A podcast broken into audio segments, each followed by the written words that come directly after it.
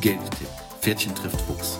Willkommen zum Podcast rund ums Geld von Springer Professional und Fuchsbriefe. Stefanie Burgmeier, das Pferdchen, ist als Geschäftsführerin der Springer Fachmedien Wiesbaden GmbH für das Wissensportal springerprofessional.de verantwortlich.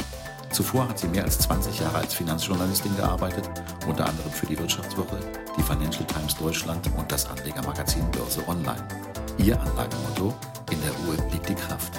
Ralf Vielhaber, der Fuchs, ist Herausgeber der Fuchsbriefe und mehrfacher Buchautor zu Geldanlagen.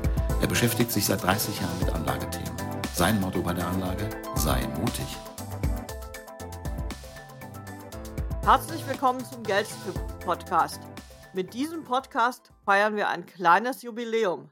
Stefanie das Pferdchen und Ralf der Fuchs präsentieren heute zum 25. Mal ihre Geldtipps.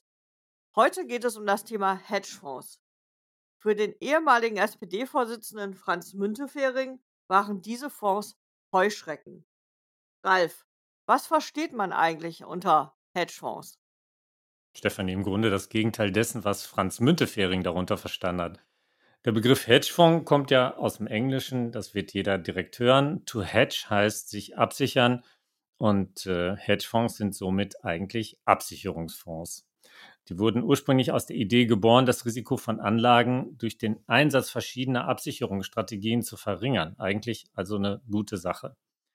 Hinter Münteferings Aussage steckt dann ein Wandel, den diese Anlageklasse vollzogen hat, denn heute dienen Hedgefonds oft der oder vielleicht sogar meist der Renditeerzielung.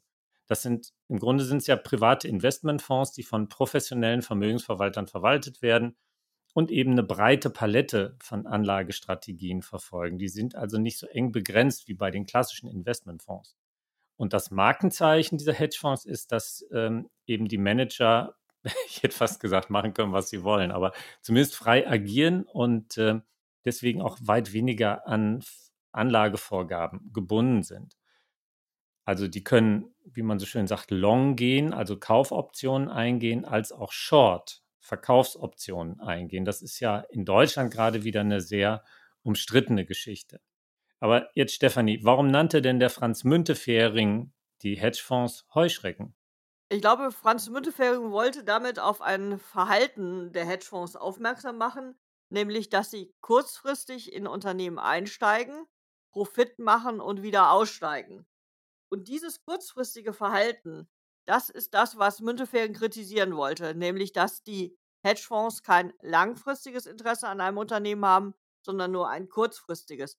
Und bei dieser kurzfristigen Aktivität nehmen sie halt keine Rücksicht auf das Unternehmen und schon gar nicht auf die Mitarbeiter. Müntefering wollte mit dem Begriff Heuschrecken ausdrücken, dass die Fonds wie Insekten sind, dass sie über ein Unternehmen herfallen und dass sie das Unternehmen ausplündern und dass sie dann so eine Art Gerippe äh, hinterlassen, wenn sie wieder weg sind. Das hat den Ruf von Hedgefonds in Deutschland maßgeblich negativ beeinflusst. In meinen Augen nicht ganz gerechtfertigt. Ralf, wie siehst du das? Ist dieses Bild richtig von Hedgefonds? Nee, ich teile da deine Ansicht, dass das so nicht richtig dargestellt ist. Also es ist eine Überzeichnung. Klar, diese Fälle, auf die sich Müntefering bezieht, die hat es gegeben, aber genau genommen ähm, ist ja diese vom ehemaligen Vizekanzler kritisierte Praxis nicht den Hedgefonds, sondern eher Private Equity Fonds vorzuwerfen. Und diese Private Equity Fonds, also Fonds, die Eigenkapital geben, die investieren in Unternehmen, optimieren deren Geschäftsbetrieb und verkaufen anschließend wieder. So ist es im Idealfall und so wird es in der Regel auch gemacht. Aber oft, unter, oft belasten sie das ähm, Unternehmen, das sie sich einkaufen, mit hohen Krediten. Und in manchen Fällen liegt es da nahe, von Ausplünderung zu sprechen. Also so ganz weit weg ist das da nicht. Aber wie gesagt, man darf auch hier nicht die Ausnahme zur Regel machen, finde ich. Stefanie, bleiben wir bei den Hedgefonds. Was ist der Unterschied zu klassischen Investmentfonds? In meinen Augen ist der Hauptunterschied, du hast es so schön gesagt, dass die Manager machen können, was sie wollen, dass Hedgefonds nicht reguliert sind. Es ist einfach ein anderes Gesetzeswerk dahinter als bei klassischen Investmentfonds. So gibt es für aktive als auch für, passive Fonds gesetzliche Bestimmungen. Da ist zum Beispiel geregelt, was alles berichtet werden muss, wie viele Wertpapiere mindestens in einem Investmentfonds enthalten sein können und müssen, dann ist die Ermittlung des Kauf und Verkaufs geregelt. All das gibt es für Hedgefonds in dieser Form nicht. Daneben werden diese Produkte auch nicht an den Börsen gehandelt. Das heißt, es ist keine ständige Preisverstellung äh, vorhanden. Das macht in meinen Augen äh, den Hauptunterschied und deshalb ist das auch der, der Grund, ähm, warum Privatanleger da eine besondere Rolle spielen. Das werden wir uns aber noch genauer anschauen. Ralf, zunächst mal zu den Strategien. Welche Strategien setzen Hedgefonds denn ein? Dafür gibt es eine ganze Reihe von Fachbegriffen, aber ich will das mal jetzt versuchen, laienverständlich äh, zu sagen. Sie können eben sowohl auf steigende Aktienkurse als auch auf fallende Kurse setzen. Das hatten wir schon. Long oder Short gehen heißt das. Sie können auf makroökonomische Trends, aber auch auf politische Entwicklungen schauen, entsprechend aussichtsreiche Anlageklassen wie Aktienanleihen, Devisen, aber auch Rohstoffe kaufen. Sie können auch Arbitrage betreiben, eben Preisunterschiede bei ähnlichen Wertpapieren oder Märkten ausnutzen und vor allem, und das ist ja auch wieder so ein kritischer Punkt für viele, sie können ihren Einsatz, ihren Kapitaleinsatz hebeln, indem sie eben Kredit aufnehmen, also Fremdkapital dazu. Und äh, das durchaus in hohem Maße, jedenfalls im professionellen Bereich. Ähm, und diese Strategien lassen dann auch auf höhere Renditen hoffen. Sie sind aber natürlich auch entsprechend risikoreich und genau deshalb sind Hedgefonds in Deutschland für Privatanleger eben auch stark reguliert. Stefanie, was dürfen denn Hedgefonds in Deutschland überhaupt, beziehungsweise inwieweit sind sie hier reguliert? Ja, da muss man vielleicht ein bisschen in die Geschichte schauen. Bis 2004 waren Hedgefonds in Deutschland überhaupt nicht zugelassen. Also da musste man immer ins Ausland gehen, wenn man einen solchen Hedgefonds erwerben wollte. Ab dem 1. Januar 2004 sind nun Hedgefonds zugelassen äh, in Deutschland. Sie wurden unter dem etwas kryptischen Namen ähm, von sogenannten Sondervermögen mit zusätzlichen Risiken äh, zugelassen. Damals waren sie dann offen für Privatanleger, aber auch für Profis.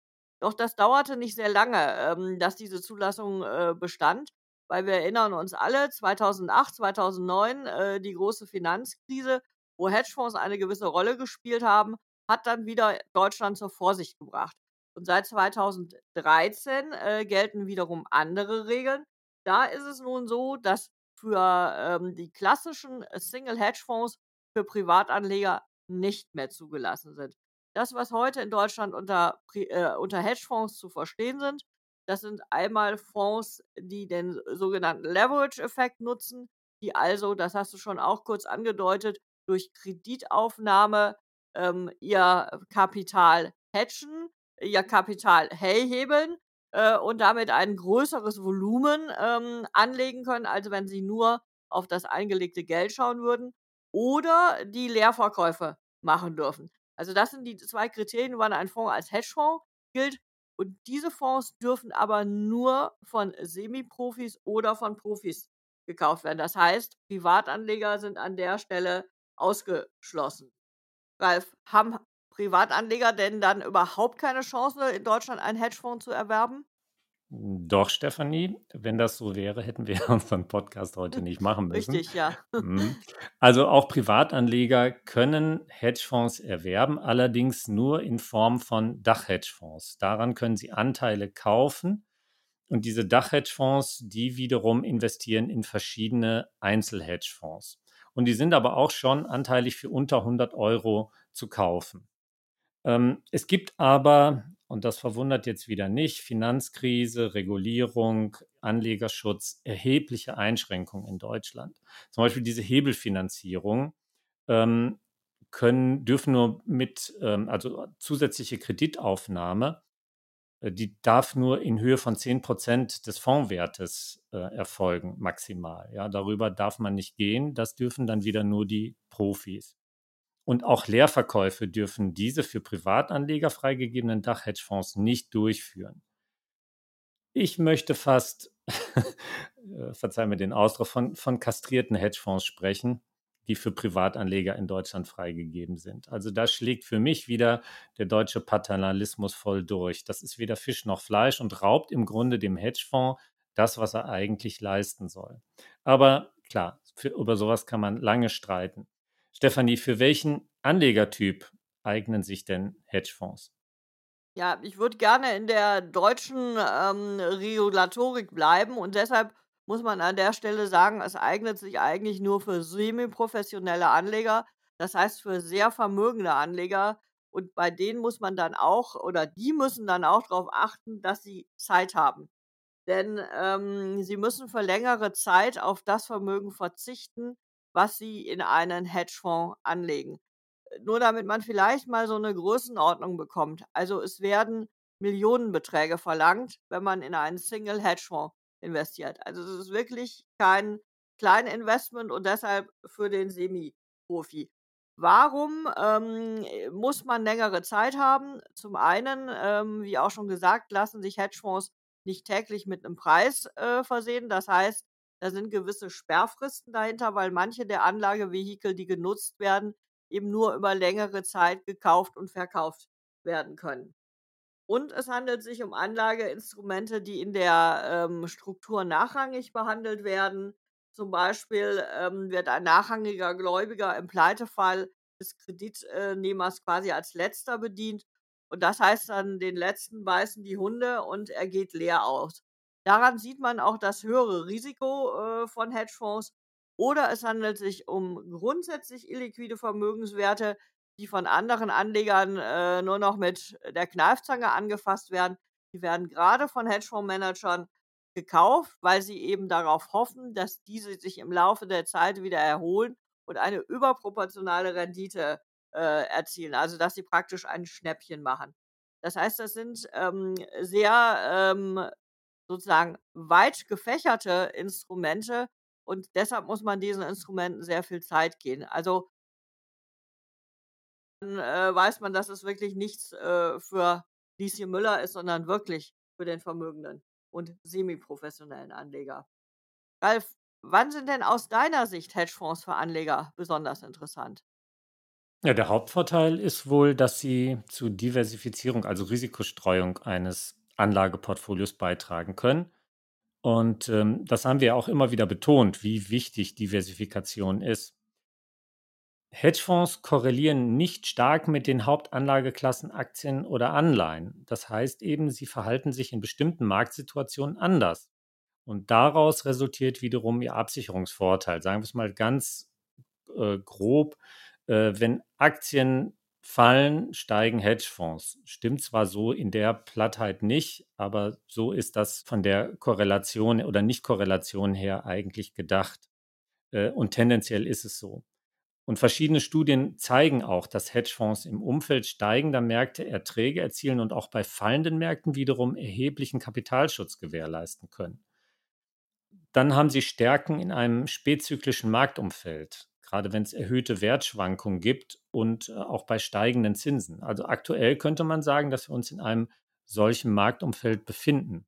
Und deswegen befassen wir uns ja auch gerade mit dieser Anlageklasse die expansive Geldpolitik der Notenbanken, ständig ist ja die Rede davon und der, da, davon und der dadurch angefeuerte Boom über alle, über alle Anlageklassen hinweg, in, ähm, der neigt sich ja längst dem Ende zu und ähm, man kann eben auch sagen, dass die Manager von Hedgefonds meist schon sehr erfahren sind und eben auch mit eigenem Geld beteiligt. Das macht das ja auch in gewisser Weise reizvoll, Sie haben dadurch nämlich den Anreiz, das Renditepotenzial auch wirklich auszuschöpfen.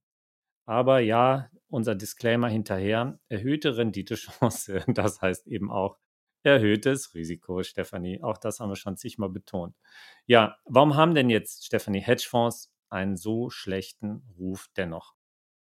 Ja, Hedgefonds können Finanzkrisen auslösen oder zumindest verstärken.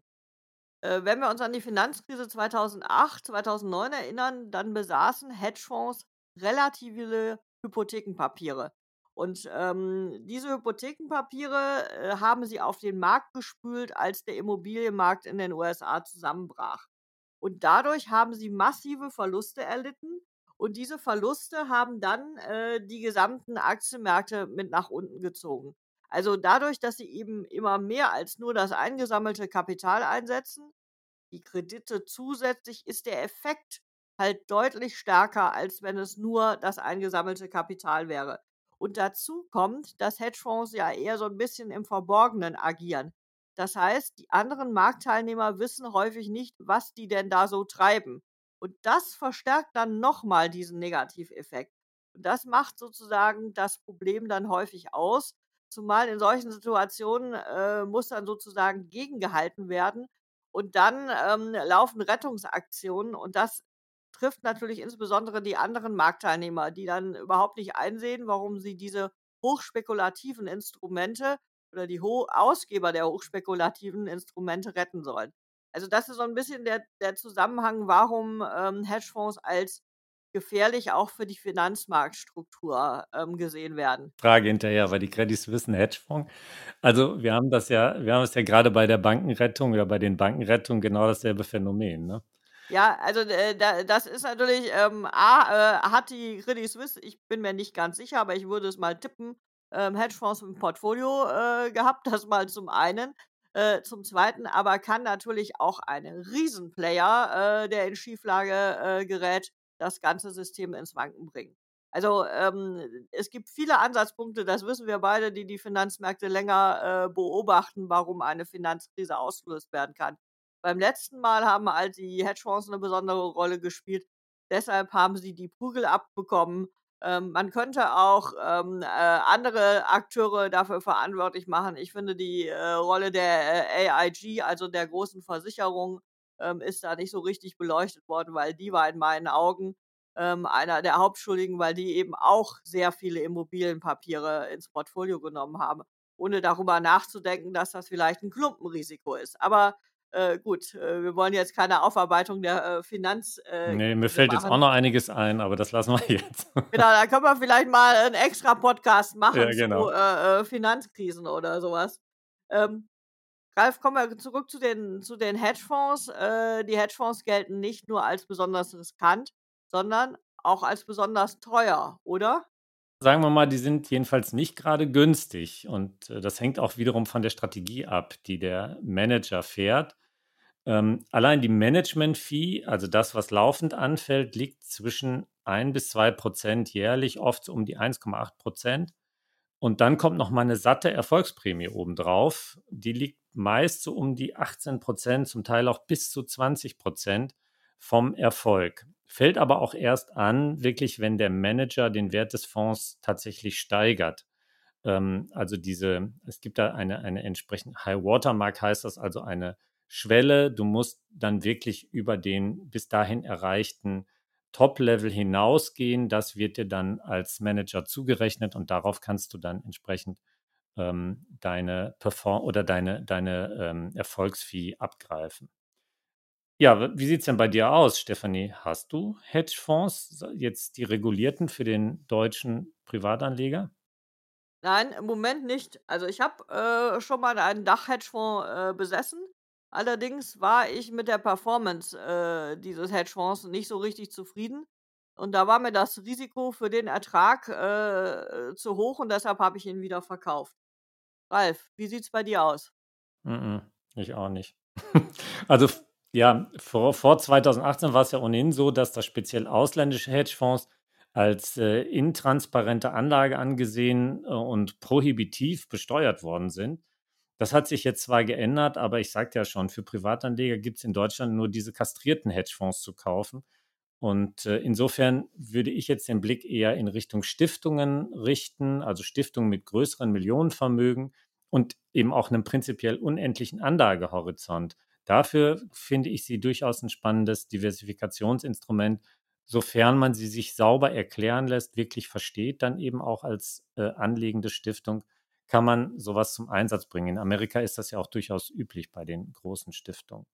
Aber dann der, die andere Frage gleich hinterher, Stefanie, was ist denn deine Alternative für heute? Ob es eine direkte Alternative ist, weiß ich gar nicht so genau, aber ich habe ähm, eine Studie über den niederländischen Aktienmarkt gelesen und danach ist der niederländische Aktienmarkt der nachhaltigste der Welt. Ähm, da erfüllen die meisten Kriterien, die meisten Unternehmen die ESG-Kriterien, also jedenfalls im Vergleich zu anderen äh, Märkten.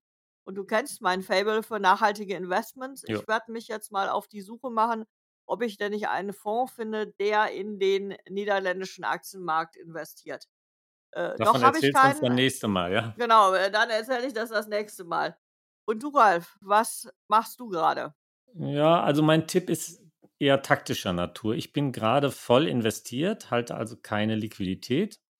Und was wiederum bedeutet, ich setze darauf, dass der immer noch positive Aktientrend durchaus noch eine Weile anhält, aber ich stehe auch Gewehr bei Fuß. Also immer verkaufsbereit, gerade jetzt nach der Hauptversammlungssaison und mit Blick auf die Rezessionsrisiken, auch äh, Rezessionsrisiken in den USA, in Europa und eben auch jetzt auf, den anstehende, auf die anstehenden Sommermonate, wo das Marktgeschehen ja immer runterfährt.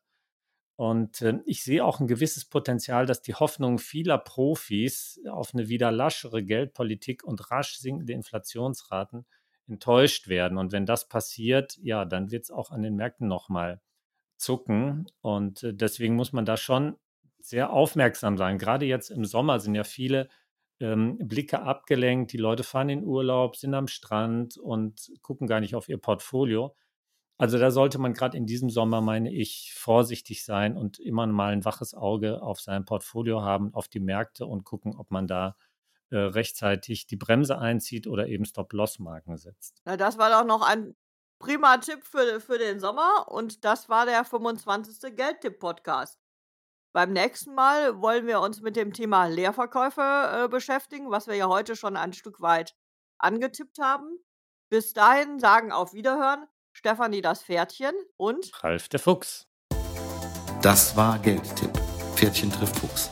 Der Podcast rund ums Geld von Springer Professional und Fuchsbriefe. Hören Sie in 14 Tagen wieder rein, wenn es entweder heißt, in der Ruhe liegt die Kraft oder sei mutig.